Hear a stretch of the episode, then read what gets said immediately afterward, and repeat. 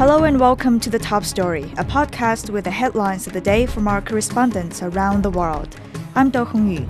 Coming up in this edition, China has held a Central Financial Work Conference to deepen reforms in the financial sector.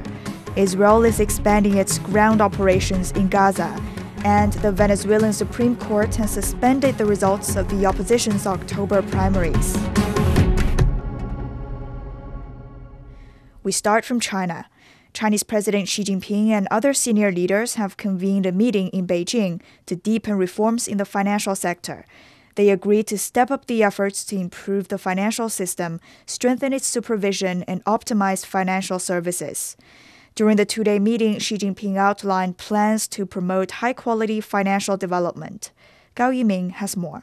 Senior Chinese officials agreeing preventing financial risks is crucial to the financial sector. They say the financial innovation should be market oriented and remain compliant with laws. And the finance sector must provide high quality services for the economic and social development. The meeting stressed the importance of deepening financial supply side structural reforms and the need to optimize the fund supply structure. More financial resources should be leveraged to facilitate tech innovation, advanced manufacturing, and green development as well as supporting micro, small, and medium sized enterprises. More efforts are to be made to develop the financial sector from five fronts, including projects concerning old age and digital finance.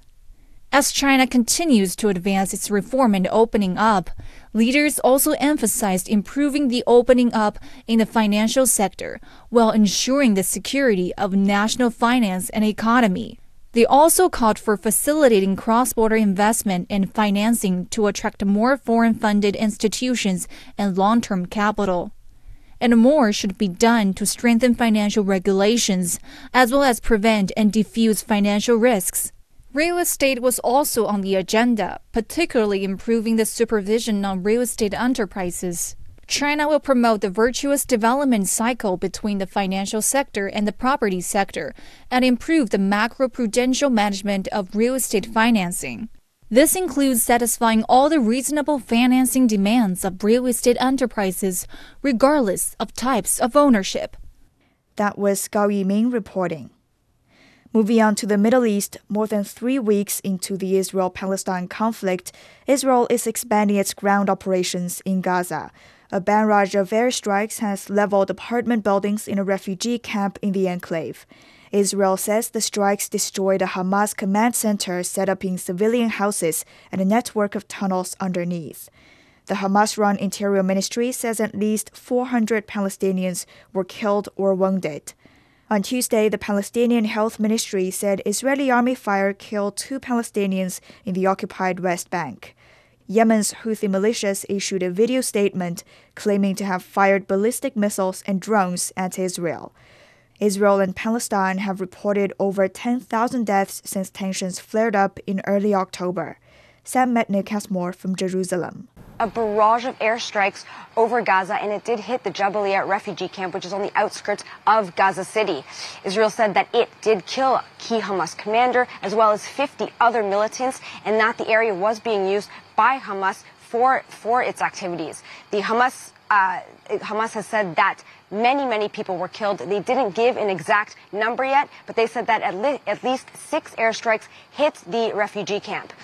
Israel said that it is going to increase its operations, and there is concern that it has told people to go from the north to the south, but as it advances on the north-south highway in Gaza, there's concern that that access might soon be cut off. As the attacks continue, the humanitarian situation in Gaza is becoming more and more dire. There are hundreds of thousands of people, the UN says, sheltering in their schools as well as other facilities.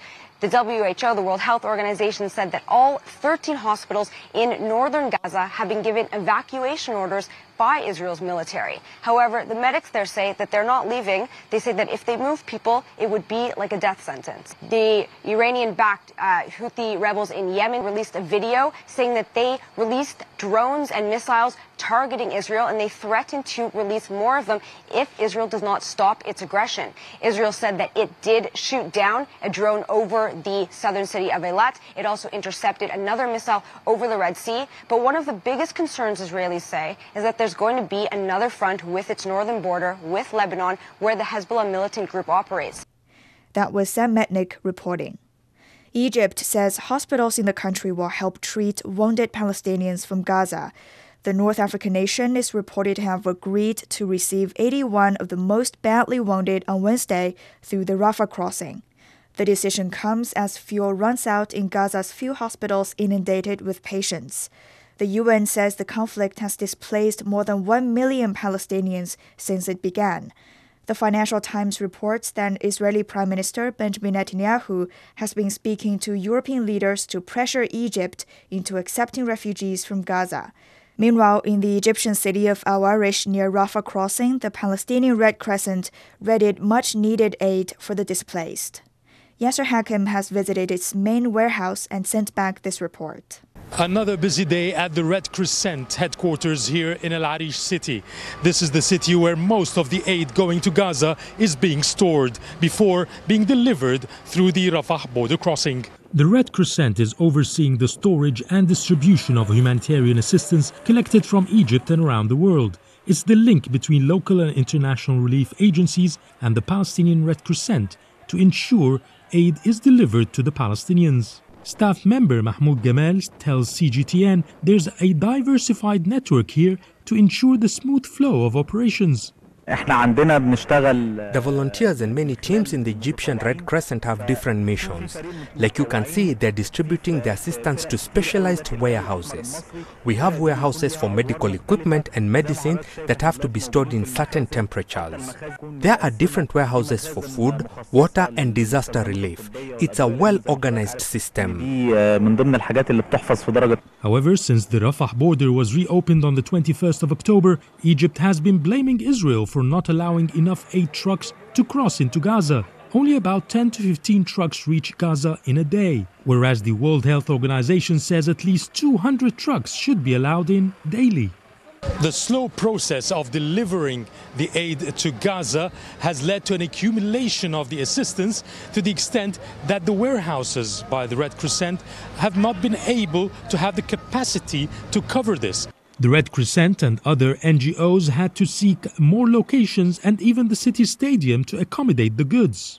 Humanitarian aid is transported to Al Arish city either on trucks from cities around Egypt or on board international flights, arriving at Al Arish airport from various countries.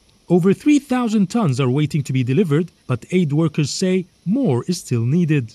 A tragic humanitarian crisis is unfolding in Gaza, where thousands of civilians are falling victim to the ongoing Israeli military offensive and have been prevented from accessing desperately needed assistance that's lying just a few hundred meters away on the other side of the border fence. That was Yasser Hakim reporting. In South America, the Venezuelan Supreme Court has suspended the results of the opposition's October primaries, which conservative leader Maria Machado won with an overwhelming majority. The incumbent government has since banned Machado from running for office. The court's decision has been criticized by the United States, which is threatening more sanctions. Stephen Gibbs in Caracas has more. Well, this is the latest twist in a long running problem between uh, President Maduro and his political opposition. It centres really around opposition primaries, which were held on October the 22nd as part of a process to decide who, amongst various candidates, will stand against Maduro in next year's presidential election. That primary, organised by the opposition, came up with a clear winner, Maria Corina Machado, a fierce critic of the government, who won, according to the opposition, more than 90% of the vote with more than a 2 million turnout.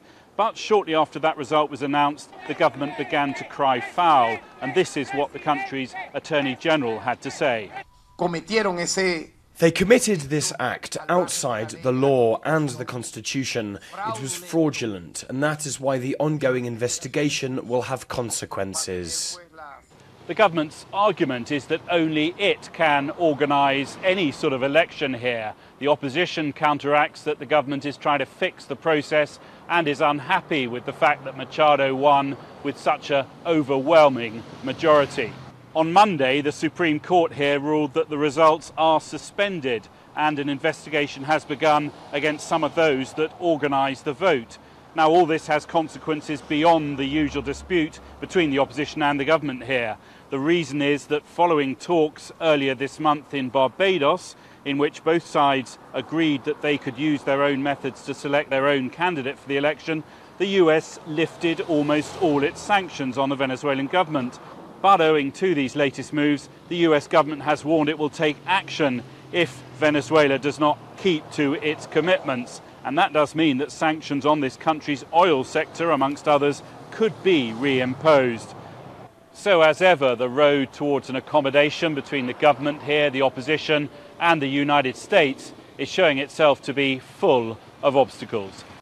That was Stephen Gibbs reporting. Finally, in North America, gun violence over the past weekend has killed and wounded dozens in multiple American cities. The mass shooting in the state of Maine alone has left 18 people dead. The epidemic of gun violence is showing no signs of abating. Some in the U.S. are arguing that taking weapons out of the hands of those who may cause harm could be one solution to the gun crisis.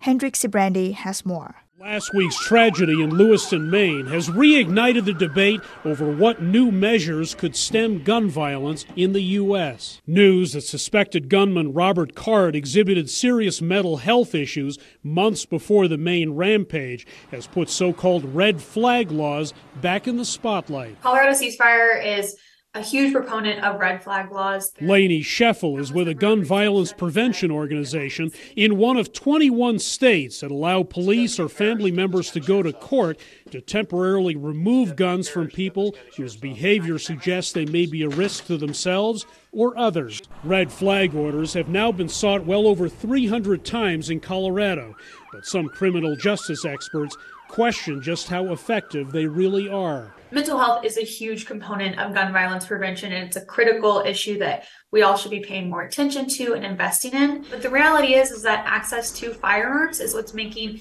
a dangerous situation into a lethal situation really, really quickly. Many in law enforcement, citing the right to bear arms and the right to due process, refuse to observe red flag laws, but more states may give them another look. It appears Maine's less restrictive yellow flag law, which requires a doctor to sign off on gun confiscation, was not used in this case. Would it have made a difference? We'll never know. That was Hendrik Sybrandy reporting.